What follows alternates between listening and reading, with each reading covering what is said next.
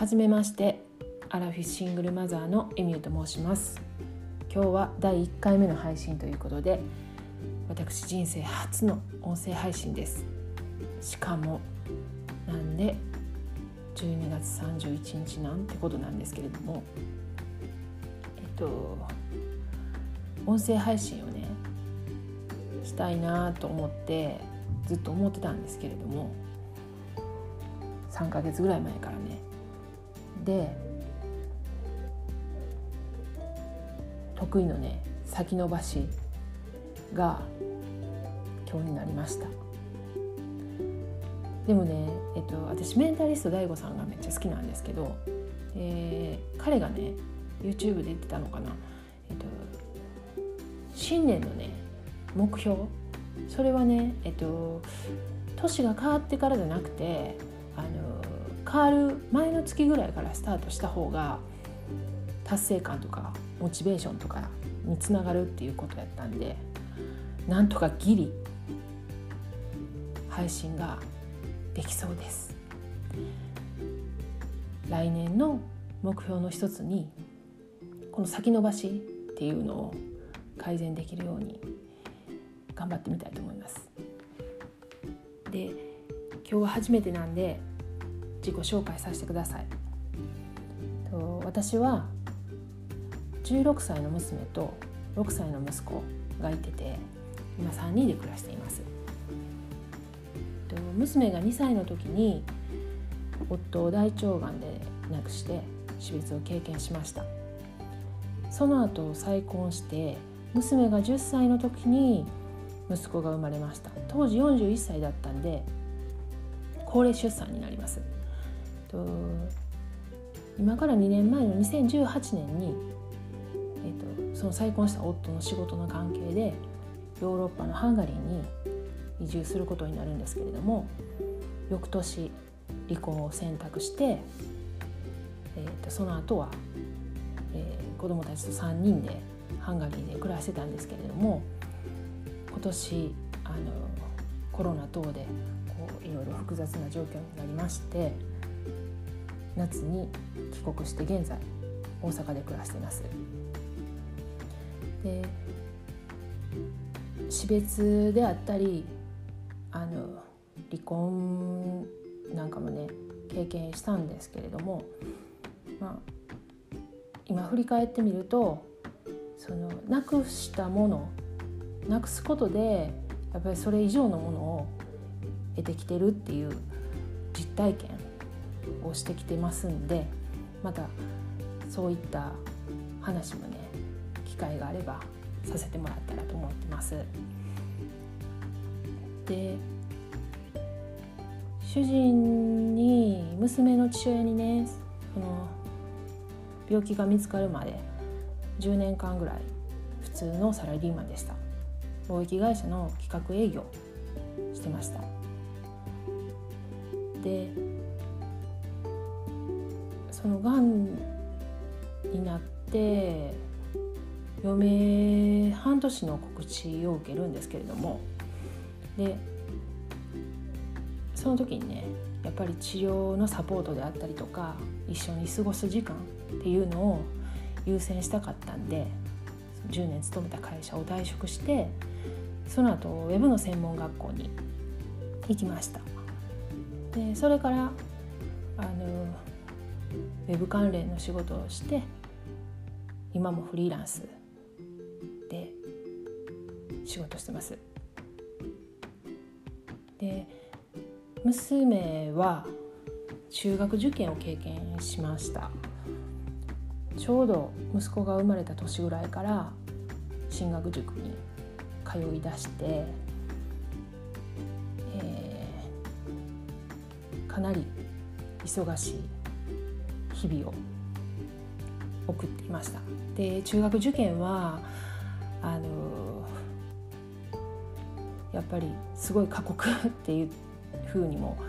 言われている通りねあの一もう毎日塾で夕方から夜までで受験の前になってくると冬休み夏休みはお弁当2食分持って塾に行っても丸々1日勉強してるっていうような状況です。でまたそういったその、えーと、中学受験をなんで選択したのかとかあの、まあ、その結果今どうなのかとかあのそういったこともお話できたらと思っています。で今16歳なんで、えーと、反抗期真っ只中ですね。なかなかちょっと一筋縄ではいかないんで悩むことも多いんですけれどもあの同じようにそういった悩みを持ってる方と交流ができたらなと思っています。で今回あのこの放送を始める目的なんですけれどもあの冒頭でもお伝えしたんですけどやっぱり、まあ、結婚してるしてないとか子供いてるいてないにかかわらずねあの年齢とか環境とか経済的な理由でねその夢であったりとかあのやりたいことであったりとかそういったことをやっぱり諦めてきた大人女子まあ女子だけに限らずね 男性もいいんですけどそういう方たちがねあのまあどんどん環境ってすごい変化していって子供もまあ大きくなって手が離れてってあると思うんですけど、まあ、手が離れてなくてもねあのこうやりたいとかあの何か新しいことをしたいっていうのは子供が小さい時でもやっぱりその自分の中にもあったんでそういったあのうん夢とか願望とかそういうのを叶えるためにまたその諦めてたのを再び歩み出すためにどういうふうにその環境を整えていったらいいのかとかあの、まあ、自分の中にねどうすることでその豊かさを持つことができるんやとかそういうことをあの発信できたらなと思っています。と私もね、えっと、海外移住数年後にはちょっと海外移住にしたいなっていう夢があるんですよね。ただ今もう貯金もゼロで あの子供もお金かかる時なんで、まあ、どうやってそんな海外移住するための資金を作っていくんやっていうそういったそのうん経済的に豊かになるのもすごく大事だしでそれだけではねなかなかあの難しい部分もあると思うんでそういったことをね私が一方的に発信していくんではなくてあの皆さんと一緒にね知恵を出し合いながらこれからの夢に向かってシェアして成長できたらいいなと思っています。あとあのやっぱりその私もすごく好奇心旺盛なんでいろんなことをその勉強したいとか学びたいとかそういったのが常にあるんですけどインプットばっかりでねなかなかそのアウトプットがうまくできなくてやっぱりそのインプットだけではねもうその脳もそうですしもうキャパがいっぱいになってくるんですよね。でもそのアウトプットすることでその記憶の定着につながったりだとかあとその記憶の隙間ができるっていうかちょっと余裕ができると思うんでそこにまたやっぱしインプットってしていきたいと思うんでっぱりそのアウトプットの一環としてこの音声配信っていうのをやろうかなと思いました。あとそういったその、えーと、環境を整えるとか、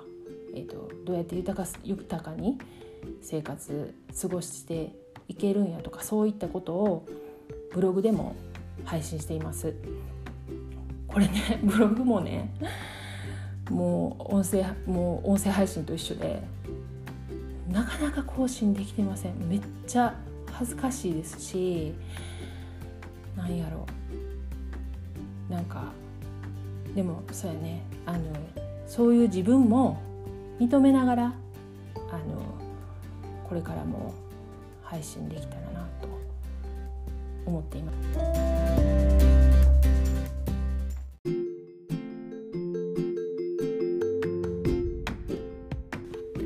はい、えー、うだうだと語彙力のないまとまりのない放送になってしまいました。お聞き苦しいところも多々あったと思いますけれども、えーと、これからも音声配信続けていきたいと思っていますのでよろしければまた聞きに来てください、えー、Twitter やインスタなどもやってますのでよかったらフォローお願いします。もちろんご意見やご感想などもお待ちしています。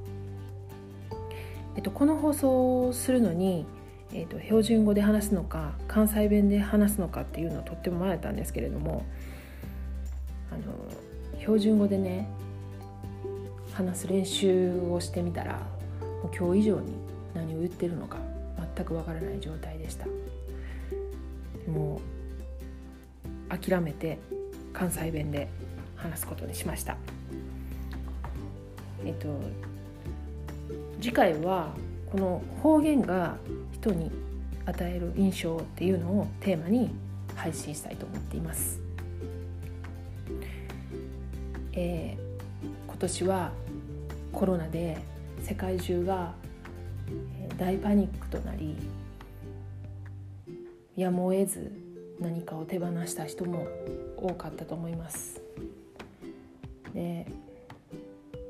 人生の岐路に立たされた人もたくさんいらっしゃったと思いますし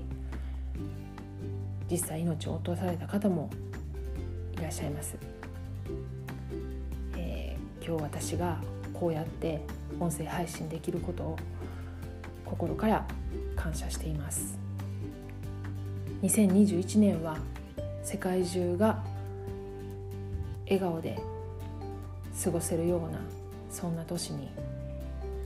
なることを切に願っています。えっとあと数時間で2021年を迎えますけれども皆さんにとっても良い年になりますように心からお祈り申し上げます。今日は最後までお聴きいただいて本当にありがとうございました。ではまた次回。